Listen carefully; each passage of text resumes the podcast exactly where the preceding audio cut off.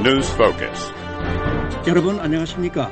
지난 한 주 관심을 모았던 한반도 뉴스를 집중 분석해 드리는 뉴스 포커스입니다. 북한이 18일 정찰위성 개발을 위한 로켓을 시험 발사했습니다. 미국의 F-22 전투기와 B-52 전략 폭격기가 한국에 전개됐습니다. 북한이 러시아 민간 용병 회사에 무기를 판매했다고 백악관이 22일 밝혔습니다. 오늘도 윤국한 최원기 기자와 함께 자세한 소식 알아보겠습니다. 저는 노시창입니다. 두 분 안녕하십니까? 예, 안녕하십니까? 안녕하십니까? 오늘은 북한이 18일 정찰위성 개발을 위해 로켓을 시험 발사한 소식부터 살펴보겠습니다. 어, 북한은 올해 39차례나 미사일을 발사했는데요. 이제는 미사일 대신 정찰위성을 쏘려는 것입니까? 아, 미사일 대신이라고 할 수는 없고요. 예. 아, 이 정찰 위성은 아, 지난 아, 지난해죠. 1월에 노동당 8차 당대회가 열렸는데요. 여기서 김정은 위원장이 제시한 국방력 강화 5개년 계획의 주요 과제 중의 하나입니다. 아, 그러니까 아, 당시 당 대회에서 김정은 위원장이 군사 정찰 위성 아, 운영을 통해서 정찰 정보 수집 능력을 확보한다. 이런 아, 과업을 제시를 했고요. 여기에 따라서 이 개발을 위한 노력을 계속해 왔던 것입니다. 그래서 이번에 마지막 단계의 아, 시험을 아, 북한이 했다고 이렇게 발표를 한 것인데요. 어, 최근에 북한의 이런 전략 무기, 시험 발사, 시험 이런 것들은 어, 전부 다, 다 아, 지난해 1월에 말씀드린 노동당 대회에서의 국방력 강화 계획 아, 이것의 일환으로 지금 추진되어 오고 있습니다. 이 당시의 국방력 강화 5개년 계획의 주요 과제를 살펴보면요. 방금 말씀드린 군사 정찰 위성 개발뿐만 아니라 전술 핵무기를 개발하고 또 초대형 핵탄두를 생산하고 또 핵무기를 소형화하고 경량화하는 방안 이런 것들이 포함되어 있고요. 아울러서 극초음속 활공 비행 전투부 개발, 또 고체 연료 엔진 아, 대륙간 탄도미사일 ICBM 개발도 포함되어 있습니다. 아, 이런 그 아, 지난해 제시된 이런 국방력 강화 계획의 일환으로 최근에 북한이 이렇게 정찰 위성도 어, 어, 발사를 하고요. 또 네. 어, ICBM 어, 그 시험 발사도 하는 이런 어, 활동들을 계속 진행 중인 것이다. 이렇게 전문가들은 보고 있습니다. 네. 북한은 정찰 위성을 시험 발사한 것이다. 어, 그런데 한국 합동참모본부는 북한이 준중거리 탄도미사일 MRBM을 발사했다고 하는데요. 어느 쪽 얘기가 맞는 것입니까? 네, 결론부터 말씀드리면 한국과 북한 양쪽 모두 맞는 얘기다 이렇게 말씀드릴 수 있습니다. 이게 좀 복잡한 얘기라서 하나씩 네. 좀 말씀을 드려야 될 것 같은데요. 아, 북한이 그 18일 오전 11시 13분부터 두 차례 일단 로켓을 발사했습니다. 아, 발사 장소는 그 평안북도 동창리고 아, 로켓은 그 고각으로 발사가 돼서 500km 가량 비행을 해서 동해에 떨어졌는데요. 일본 방송은 이 로켓이 이제 최고 고도 550km 그리고 비행 거리는 500km다 이렇게 밝혔는데요. 한국 그 군 당국은 최고 고도는 밝히지 않고 비행 거리만 그 500km다 이렇게 이제 밝혔습니다. 아 그리고 이제 그 뒤에 그 저희 VOA도 보도를 해드렸습니다만은 아 VOA를 포함해 그 한국 언론이 전문가의 말을 인용을 해서 북한이 그 공개한 인공위성 사진이 정찰 위성에서 그 촬영했다고 하기에는 상당히 좀 그 수준이 떨어진다 이렇게 이제 보도를 했습니다. 그랬더니 네. 이제 북한의 그 김정은 위원장의 여동생이죠. 아, 김여정 부부장이 20일 날 이제 담화를 내면서 아, 이 같은 그 언론 보도 이런 것을 이제 비판을 했는데요.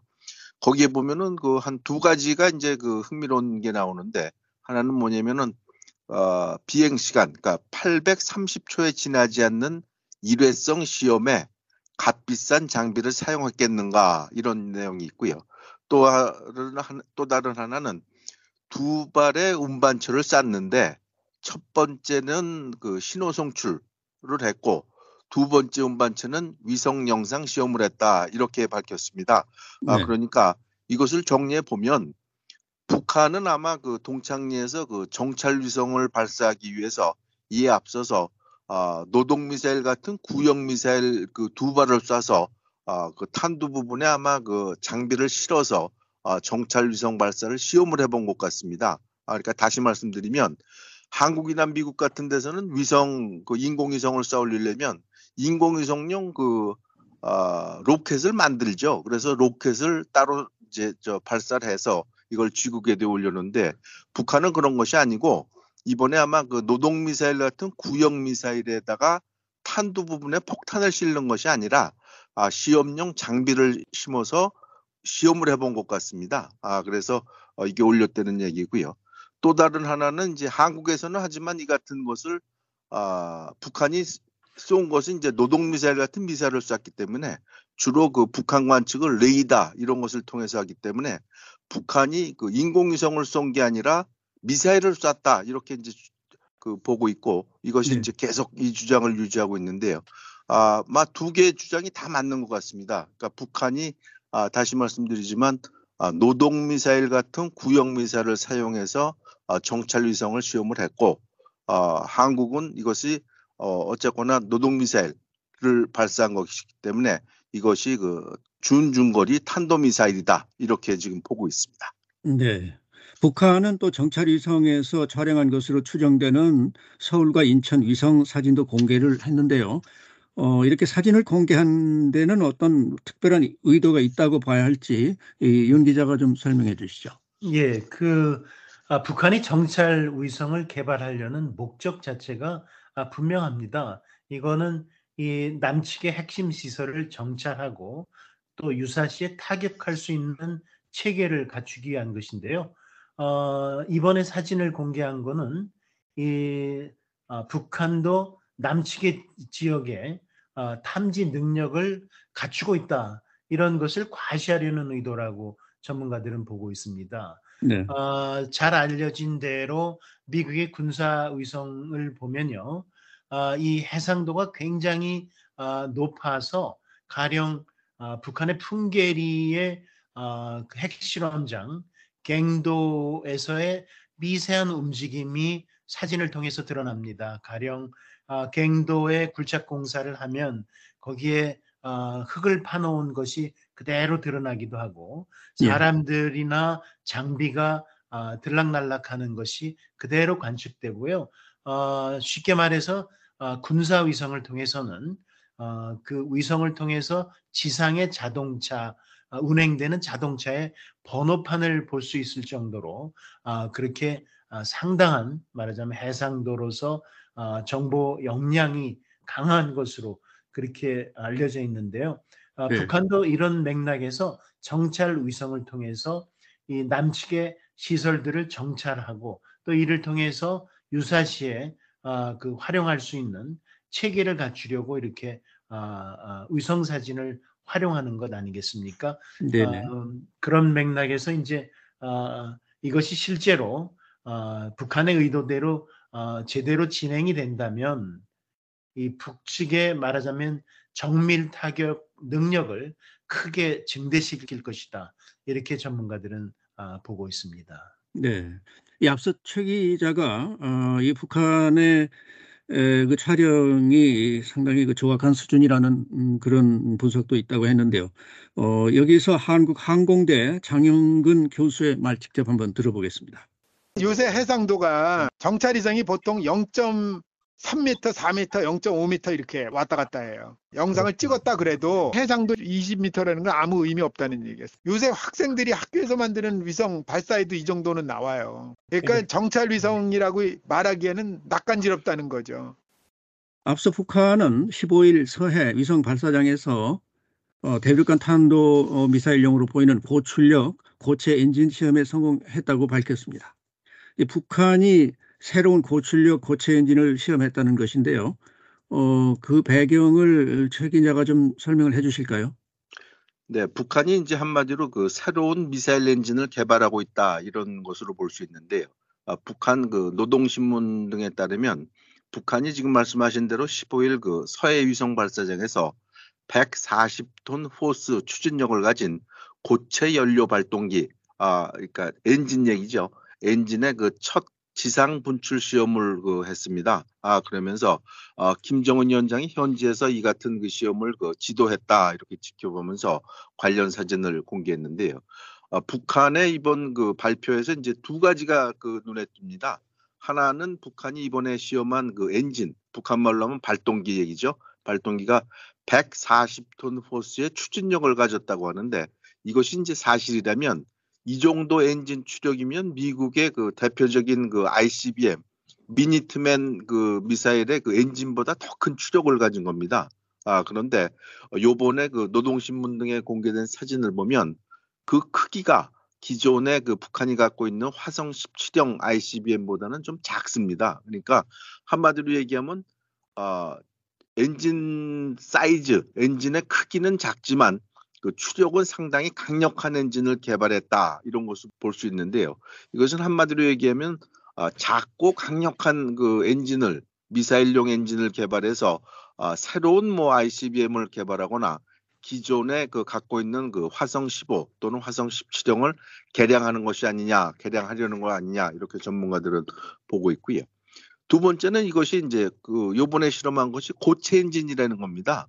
아, 기존에 북한이 갖고 있는 ICBM 화성 15형이나 화성 17형은 옛소련째 만든 건데요. 이것은 그 액체 연료를 씁니다. 아, 그런데 아, 전에도 말씀드렸지만 그 미사일에 액체 연료를 쓰려면은 군사용으로는 이것이 상당히 안 좋은 겁니다. 예를 들어서 어, 이 같은 그 액체 연료를 쓰는 미사일을 어, 움직여야 되죠. 일단 이동을 해서 하는데 좀 시간이 걸리고 또 연료 주입을 하는데 아, 짧게는 30분, 길게는 1시간 정도 그 시간이 아, 필요합니다. 그래서 네. 이렇게 30분, 1시간 정도 시간이 필요하면 지금 한국과 미국은 전부 다그 어, 정찰 위성을 갖고 북한의 움직임을 보고 있기 때문에 이것이 다 그 탐지가 되는 그런 약점이 있습니다. 그렇기 때문에 북한으로서는 아마 새로운 고체 연료, 어, 연료를 주입할 필요가 없는 고체 연료를 어, 사용하는 엔진을 개발해서 훨씬 빨리 이것을 발사하려는 게 아니냐 이렇게 전문가들은 말하고 있습니다. 네. 자, 이번에는 북한 김여정 부부장이 20일 정찰 위성에 대한 한국의 평가를 맹비난하는 담화를 낸 데 대해서 살펴보도록 하겠습니다. 김여정 부부장이 5천자 분량의 담화를 냈는데요. 가장 반발한 부분이 바로 이 북한 정찰 위성에 대한 평가가 된다. 뭐 이렇게 볼 수 있습니까? 예, 그렇습니다. 아, 김여정 부부장의 담화는요, 아, 주로 한국의 전문가들의 평가 그리고 분석에 대해서 물론 아, 그 정찰 위성 아, 시험 발사에 대한 평가와 분석이죠. 여기에 대해서 이제 반박하고 비난하고 있는 건데요. 어, 이렇게 얘기를 하고 있습니다. 우리가 발표한 정찰 위성 개발을 위한 중요 시험 보도에 대해 입 가진 것들은 다 헐뜯는 소리들을 했다. 이렇게 아, 비난을 하면서 조목조목 반박을 하고 있습니다. 아, 그리고 또 하나는요. 이 정찰 위성 부분뿐만 아니라 이 대륙간 탄도 미사일 아, 이 개발 완성했는지 여부에 대한 의구심 있지 않습니까? 예, 예. 한국이나 서방권에서는 북한이 아, 그 ICBM 대기권 재진입 기술을 확보하지 못했다. 아직 그런 것을 입증한 바가 없다. 이렇게 계속해서 의문을 제기해 왔는데요. 이 부분에 대해서도 아, 김여정은 담화에서 이번에 걱정을 해도 우리가 해야 할 걱정이고 검증을 해도 우리가 해야 할 검증인데 왜 저들이 남이 무기의 신뢰성에 대해서 안타까워하는지 참으로 모를 일이다. 이렇게 하면서 이제 반박을 하고 있는데요. 어, 이번 그 김 부부장의 어, 담화는 아주 길게 어, 그 이런 남측 주로 전문가들의 분석 이런 평가 여기에 대해서 아주 신랄하게 비난을 하면서 어, 자기들의 그 말하자면 어, 시험 발사가 어, 예정한 대로 상당한 성과를 내고 있다 이런 주장을 펴고 있는 겁니다. 네.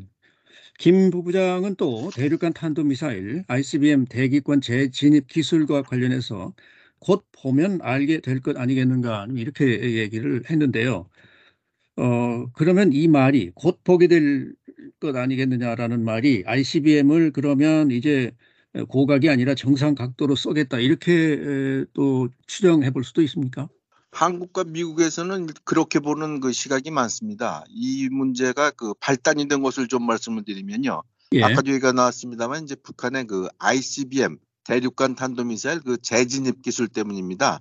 아, 저희 VO에도 그 여러 번 보도를 해드렸습니다만은 북한이 지금까지 여러 번 그 ICBM을 쐈지만 아, 대부분 그 고각 발사를 했고요. 또 멀리 쏜 경우에도 어, 현지의 그 측량 장비, 아, 탐사 장비를 보내서 이것을 정확히 그 계측한 적이 없습니다. 그렇기 때문에 아, 이것이 그 재진입 기술, 그러니까 아, 미사일이 아, 발사되면은 대기권을 나갔다가 다시 무사히 대기권을 그 들어오는 이 기술이 이제 ICBM에 상당히 중요한데 이 기술을 아직 그 입증하지 못했거나 확보하지 못한 게 아니냐 이런 그 보도가 있었는데요. 여기에 예. 대해서도 아, 김여정 부부장이 대단히 그 아, 반발하는 그런 그 담화를 냈습니다. 아, 그렇기 때문에 아, 그 담화에서 지금도 얘기가 나왔습니다만은 곧 보면 알게 될 것이 아니냐 이렇게 얘기를 했기 때문에 아마 그 외부에서는 아 그러면은 그 북한이 그 ICBM을 고각 발사가 아니라 아, 정상적인 각도로 뭐 30도든 45도든 아, 정상 각도로 그 쏘겠다는 거 아니냐 이런 그 아, 관측이 있었는데요. 그리고 실제로 이제 북한이 이 같은 그 아, 담화를 내놓은 다음에 23일이죠. 그 단거리 탄도미사일 두 발을 그 발사했습니다. 아, 두 발이 한 250km, 350km 비행을 해서 이제 동해에 떨어졌는데요. 이것은 뭐 ICBM은 아니지만 아닙니다. 그러나 아, 김여정 부부장이 그 정상 각도를 그 시사하는 그런 발언을 하고 어, 사흘 만에 쏜 것이기 때문에 이것이 일종의 그 빈말을 하지 않는다 이런 것을 보여주기 위해서 어, 네. 북한이 쏜 게 아니냐 이런 관측이 나오고 있습니다. 네. 한편 미국은 20일 북한이 정상 각도로 대륙간 탄도 미사일을 발사하거나 7차 핵실험을 할 경우에 좌시하지 않겠다 이런 입장을 분명히 밝혔는데요. 어, 여기서 네드 프라이스 국무부 대변인의 말 들어보겠습니다. We continue to believe that uh, the DPRK is poised to undertake additional provocations. 프라이스 대변인은 우리는 몇 달간 음, 핵실험을 위한 모든 기술적 준비가 끝났으며 핵실험을 강행할지에 대한 북한의 정치적 결정만 남았다고 말해 왔다며 이 정상각도의 ICBM 음, 발사든 핵실험이든 어, 그건 미국이 특별히 심각하게 받아들일 중대하고 위험하며 심상치 않은 고조 어, 긴장 고조 행위가 될 것이다 이렇게 지금 강조를 하고 있습니다. 저희 김여정 부부장의 담화를 보면 괴뢰군 깡패 또는 개 짖는 소리 뭐 이런 음, 그야말로 막말 거친 표현이 참 많이 나옵니다. 그런데 참 이 정부와 정부 간 또는 뭐 외교적인 이런 그 어, 발언으로 볼 때 참 그 다르다 점잖지 못하다 이렇게 에, 말들이 나오는데 지금 일부러 그러는 건가요? 어째서 이렇게 얘기하는 건지 참 궁금합니다. 예, 사실 아, 북한에서 나오는 아, 고위 당국자들이나 언론들을 통해서 나오는 이런 아, 그 대외 성명이나 담화를 보면 비회계적이고 또 막말식 어, 내용이 많이 담겨 있습니다. 이런 것들이 어제 오늘의 일이 아니기도 한데요. 예. 어, 바로 이런 점 때문에 한국의 한 전직 고위 당국자는 이 북한의 관리들은 미국이나 한국을 비난하는 데 있어서 전 세계에서 가장 큰 자유를 누리고 있다. 이렇게 말한 적도 있습니다. 사실 북한이 이런 어, 그 말하자면 어, 막말을 담화해서 어, 사용하면서 비난하는 것은 그 자체로 사실 그 말하자면 그 정당성을 좀 상당히 어, 떨어뜨리는 그런 반작용도 분명히 있는 것인데요. 네. 어, 그러나 이렇게 계속해서 이런 어, 점잖지 못한 어, 내용으로 성명이나 담화를 발표하는 것은 한국이나 미국에 대해서 그만큼 적대감이 깊다는 것을 반영한 것이기도 하고요. 또 네. 어, 북한의 입장에서는 국제사회에서 더 이상 잃을 것이 없는 상황이기 때문에 이런 게 아니냐 이렇게 전문가들은 아, 평가를 하고 있습니다. 자, 이번에는 음, 화제를 좀 돌려서요. 미국의 F-22 전투기와 B-52 전략 폭격기가 한국에 전개된 소식에 대해서 좀 얘기를 해보겠습니다. 이 F-22 전투기가 한국에 전개된 것이 4년 만이라고 하는데요. 자, 이것이 왜 이렇게 중요한 건지, 예, 북한의 위협이 계속되기 때문이라고 하는 뭐 얘기도 있습니다만은 이 부분은 지금 어떻게 볼 수 있을까요? 예, 최근에 한반도에서 긴장이 고조되고 있는 상황, 어, 상황과 어, 밀접하게 연관이 있다 이렇게 말씀드릴 수 있습니다. 네. 사실 어, F-22 전투기라고 하면 어, 미국의 대표적인 전략 자산 아닙니까? 그리고 네. 세계 최강의 어, 이런 전투기인데요. 스텔스 전투기죠. 어, 이 이런 최근에 잇따른 북한의 미사일 발사 그리고 시험들 이런 것에 대해서 어, 이 F-22 전투기가 전개되고 있는 것은 어, 북한의 위협에 맞서서 어, 그 미국도 한국과 함께 어, 역량을 과시하는 측면이 있다. 그러니까 무력 시위라고 할 수 있죠. 아울러서 북한에 대한 경고성 기동이다. 이렇게 말씀드릴 수가 있습니다. 앞서 말씀하신 대로 F-22 이 랩터 스텔스 전투기가 한국에 출동한 것은 4년 만입니다. 그러니까 이제 최근 들어서 긴장의 수위가 한반도에서 그만큼 아, 이전과 비교할 수 없을 만큼 높아지고 있다. 이런 것을 아, 그대로 보여주는 측면도 있는 것이죠. 네. 우리가 과거에 그 다큐멘터리 영화 같은 것을 보면 2차 대전 때 전쟁 시 같은 경우 수십 대, 수백 대의 비행기가 하늘에 떠서 공격을 하고 폭격을 하고 이런 걸 볼 수 있고요. 또 한국 전쟁 때도 어, 공중에서 그렇게 많은 비행기들이 떠서 전쟁을 하는 걸 우리가 흔히 보고 있는데 자, 이 F-22가 세계 최강의 전투기라고 하는데 한국에 전개된 것이 뭐 수십 대, 수백 대가 아니고 불과 몇 대인데 이것이 왜 이렇게 화제가 되고 있는 것인지 또 얼마나 가공할 어, 그런 그 공포성 항공기인지 그 부분도 좀 궁금합니다. 네, 그 F-22는 지금 말씀하신 대로 그 세계 최강이라는 수식어가 항상 붙습니다 앞에 그렇기 때문에 아, 이것이 그야말로 가공할 만한 그 아, 세계 최강의 전투기다 이렇게 말씀드릴 수 있는데요. 아, 미국의 그 대표적 방산 기업이죠. 그 록히드 마틴사가 개발해서 아, 2006년부터 이제 미 공군에 그 실전 배치된 아, 전투기입니다. 아, 한대 가격이 3억 달러 이상 된다고 그러고요. 미국의 그 5세대 스텔스 그러니까 레이더에 잡히지 않는 기능을 갖고 있고 어, 최대 속도가 마하 2 그리고 항공 그 항속 거리가 3,000km 이상 나가는 상당한 그 전투기인데요. 아마 그 스텔스 기능은 다른 전투기 미국의 그 F-35도 갖고 있습니다. 그런데 F-35는 한국에도 이미 팔았고요. 그 예. 이스라엘 또 유럽에도 이제 미국이 판매하고 있습니다만은 F-22는 미국이 아, 동맹국에는 전혀 판매하지 않고 있습니다. 이것은 그만큼 이 전투기가 아, 그야말로 가공할 만한 전투력, 그 능력 어, 이런 것을 갖고 있기 때문이다. 이렇게 이제 전문가들은 말하고 있는데요. 한 가지 그 F-22가 어느 정도 그, 그 강력하냐 이것을 이제 보여주는 대표적인 사례가 있는데요.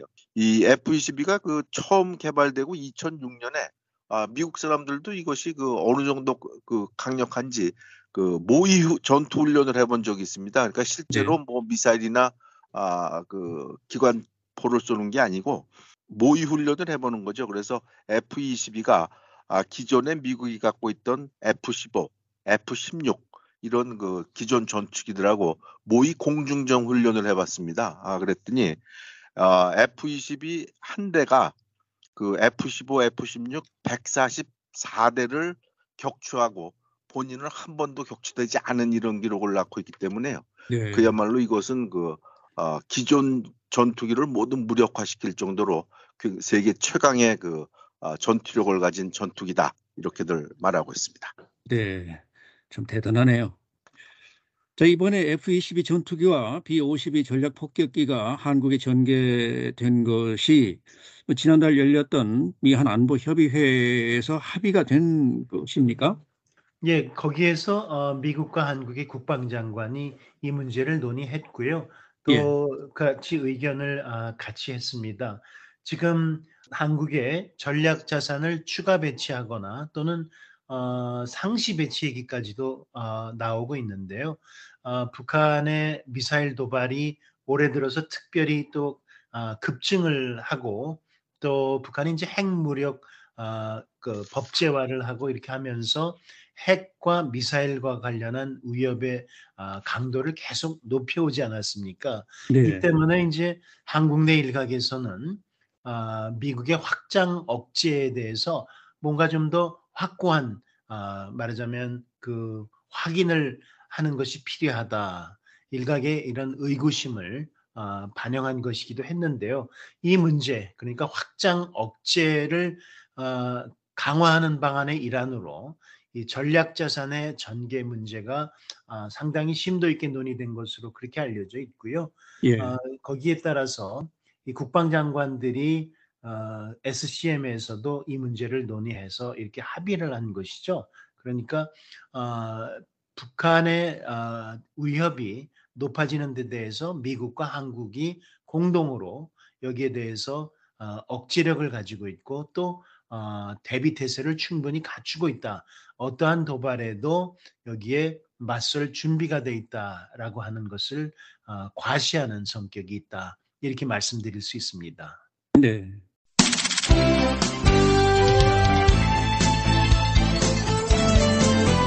시사 대담 프로그램 뉴스 포커스. 지난 일주일간 발생한 주요 뉴스를 폭넓고 깊이 있는 분석으로 정리해드립니다. 매주 일요일 저녁과 월요일 아침 방송에서 만나실 수 있습니다.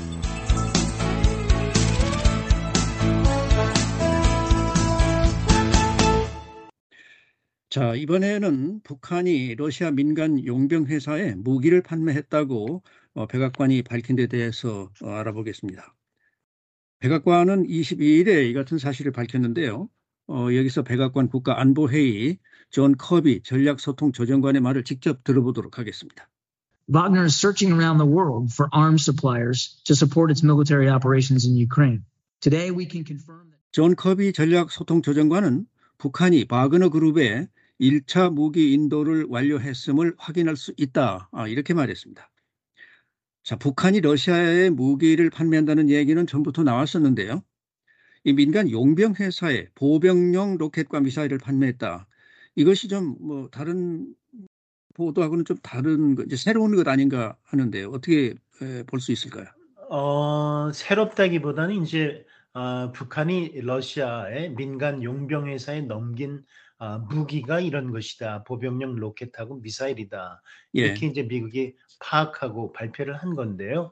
사실 그 우크라이나 전쟁에서 지금 러시아가 가장 많이 사용하고 있고 또 필요로 하는 것이 바로 이 보병용 로켓 그리고 미사일이라고 전문가들은 어, 밝히고 있습니다. 게다가 그동안의 우크라이나 전장에서 어, 과다하게 사용해서 러시아 측의 재고가 부족한 상황이라는 그런 언론 보도도 있지 않았습니까? 어, 그런 맥락에서 어, 볼수 있을 것 같고요. 어, 존 커비 어, 전략소통 조정관이 어, 지난달에 어, 그이 무기들을 어, 전달한 것을 어, 확인했다라고 그랬는데요. 이렇게 보면은 이제 그 전에 앞서서 어, 미국 어, 측에서 나온 어, 그 발언들 또는 보도들 북한이 이제 전달했다거나 판매했다라고 하는 것은 그 사실 정황이었고 이번에 이제 처음으로 지난달이죠. 11월 달에 인도한 것이 파악된 것으로 미국은 그렇게 확정해서 발표를 하고 있는 겁니다. 네. 이 러시아 바그너 그룹과 북한은 미국의 이 같은 발표를 부인을 했는데요. 어, 북한은 뭐 특별히 그 민감하게 반응을 한다고 하는데 우선 어느 쪽 말이 맞는 것일까요? 일단 지금까지 나온 것을 보면 그 미국 정부의 그 말이 맞는 것 같습니다. 지금 보면은 그 아, 언론 보도 그리고 백악관이 이제 이것을 그 아, 발표를 했는데요. 그러니까 그 발표가 나오고 나서 러시아의 그 민간 용병 회사죠. 그 바그너 그룹이 그 성명을 냈습니다. 그러면서 아 이것이 소문이다, 억측이다 이렇게 이제 그 부인을 했고요. 어, 북한도 그 백악관 발표된 것은 아니고 일본 도쿄 신문이 보도를 했습니다. 일본 도쿄 신문이 아, 그 전날에 아, 뭐라고 그랬냐면 북한이 그 철도를 이용해서 러시아에게 무기를 그, 그 제공을 했다 이런 보도를 했는데 아, 여기에 대해서 그 북한 당국이 황당무계한 모략이다. 우리는 그런 적이 없다. 이렇게 그 부인을 했습니다. 그런데 어, 전후 사정 이런 것을 보면 어, 지금 미국의 그 발표가 상당히 그 구체적입니다. 그러니까 아, 판매된 무기의 종류, 보병용 로켓, 미사일 이렇게 그 적시하고 있고 또 하나 그 일본 도쿄 신문도 어, 철도를 이용해서 어, 북한과 러시아 간에 그 개설되어 있는 철도를 이용해서 어, 전달했다 이런 것이 있고 또 하나는 그 러시아 측 발표를 보면 앞서 그 무기 얘기는 아닙니다만은 아, 과거 그 아, 러시아가 아, 북한의 그 인력을 그 수입해서 아, 전후 복구를 하겠다 이런 보도도 여러 번 나왔습니다. 그러니까 아, 전후 맥락을 보면 아마 그 미국과 그 일본의 이 같은 보도가 아, 사실에 부합하는 게 아니냐 이렇게 전문가들은 보고 있습니다. 네. 자 이렇게 되면은 이 어, 북한의 무기 수출이 유엔 안보리 결의 위반인데요. 그러면 또 어떤 형태로든 제재 조치가 좀 따르지 않을까요? 그렇습니다. 린다 토머스 그린필드 유엔 주재 미국 대사도 이날 성명을 내고 아, 이 같은 그 아, 북한과 바그너 그룹과 무기 거래를 그 비판을 했고 아, 조치를 취하겠다 이런 얘기를 했고요.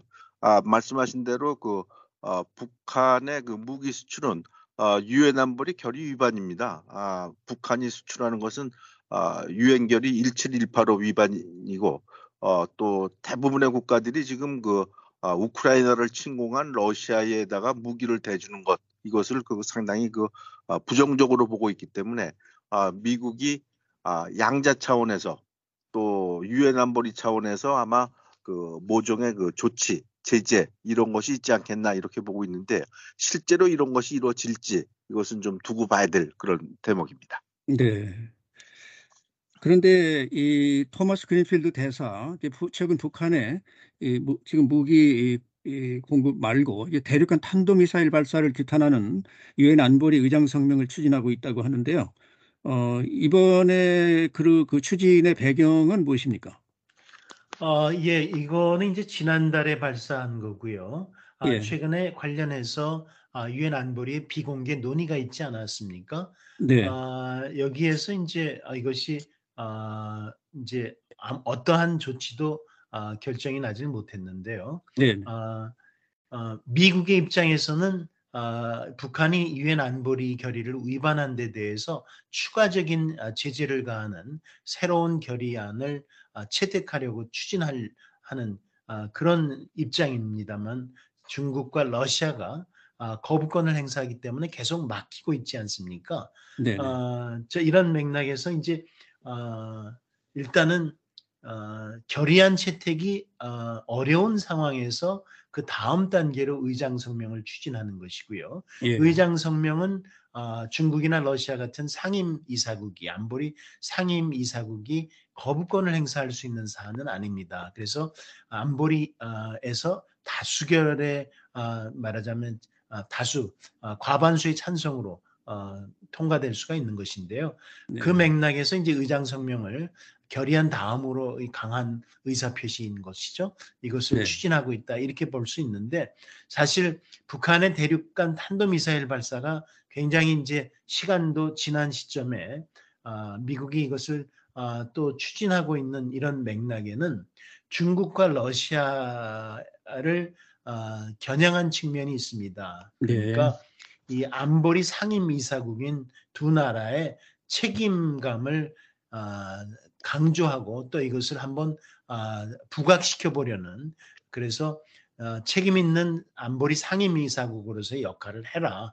아, 북한의 ICBM 시험 발사는 아, 유엔 안보리 결의 그러니까 중국과 러시아도 아, 지지하고 찬성했던 이 결의를 위반한 것이기 때문에 여기에 대해서 분명한 입장을 아, 국제사회에 발맞춰서 아, 밝혀야 되는 게 아니냐 이렇게 중국과 러시아를 압박하는 의미가 있다 이렇게 볼 수 있습니다. 네. 자 북한의 핵실험 얘기 잠깐 해보겠습니다. 아, 북한이 올 초부터 핵실험을 한다 그런 얘기들이 많이 나왔습니다만 아직까지 하지 않고 있습니다. 자, 이 7차 핵실험 그러면 이제 예, 금년도 다 갔는데요. 2023년 그 계획으로 넘어가는 건가요?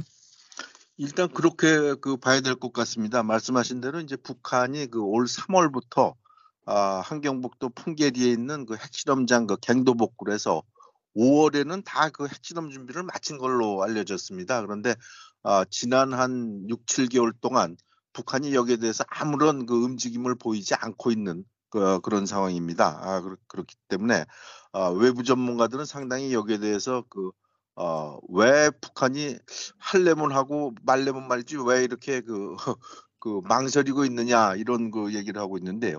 여기에 대해서 이제 크게 그 두 가지 그 해석이 있습니다. 하나는 아, 중국이 싫어한다. 그러니까 북한이 미사일 쏘는 것까지는 용인하지만 핵실험을 하게 되면 이것이 굉장히 그 동북아 아, 상황에 그 안 좋은 중국의 그 부정적인 영향이 오기 때문에 아, 이것을 그 하지 말라고 아마 그 아, 의사 표현을 했고 아, 북한이 받아들인 게 아니냐 이런 표현이 하나 그 해석이 하나 있고 또 다른 하나는 이제 북한의 그 뒷감당 얘기입니다. 북한이 어, 핵실험을 하면 뭔가 이제 거기에 대해서 얻어야 되는 거 있는데 아, 북한이 핵실험을 하면 치를 대가는 많고 얻는 그 대, 것은 별로 없다. 그렇기 때문에 네. 뒷감당할 자신이 없기 때문에 이것을 못하고 있는 게 아니냐 이런 그 해석이 있는데 어느 쪽 얘기가 맞든 간에 어쨌든 핵실험 문제는 일단 내년으로 넘어가서 어, 계속 이 문제가 그 문제가 되지 않겠느냐 아, 이렇게들 전문가들은 보고 있습니다. 자, 뉴스 포커스 오늘은 북한이 정찰 위성용 로켓을 발사한 소식, 또 미국이 F-22 전투기를 한국에 전개한 내용, 그리고 북한이 러시아에 무기를 판매했다는 소식 등에 대해서 이야기 나눠봤습니다. 지금까지 윤국한 기자, 최원기 기자, 그리고 진행의 노시창이었습니다. 뉴스 포커스를 마치겠습니다.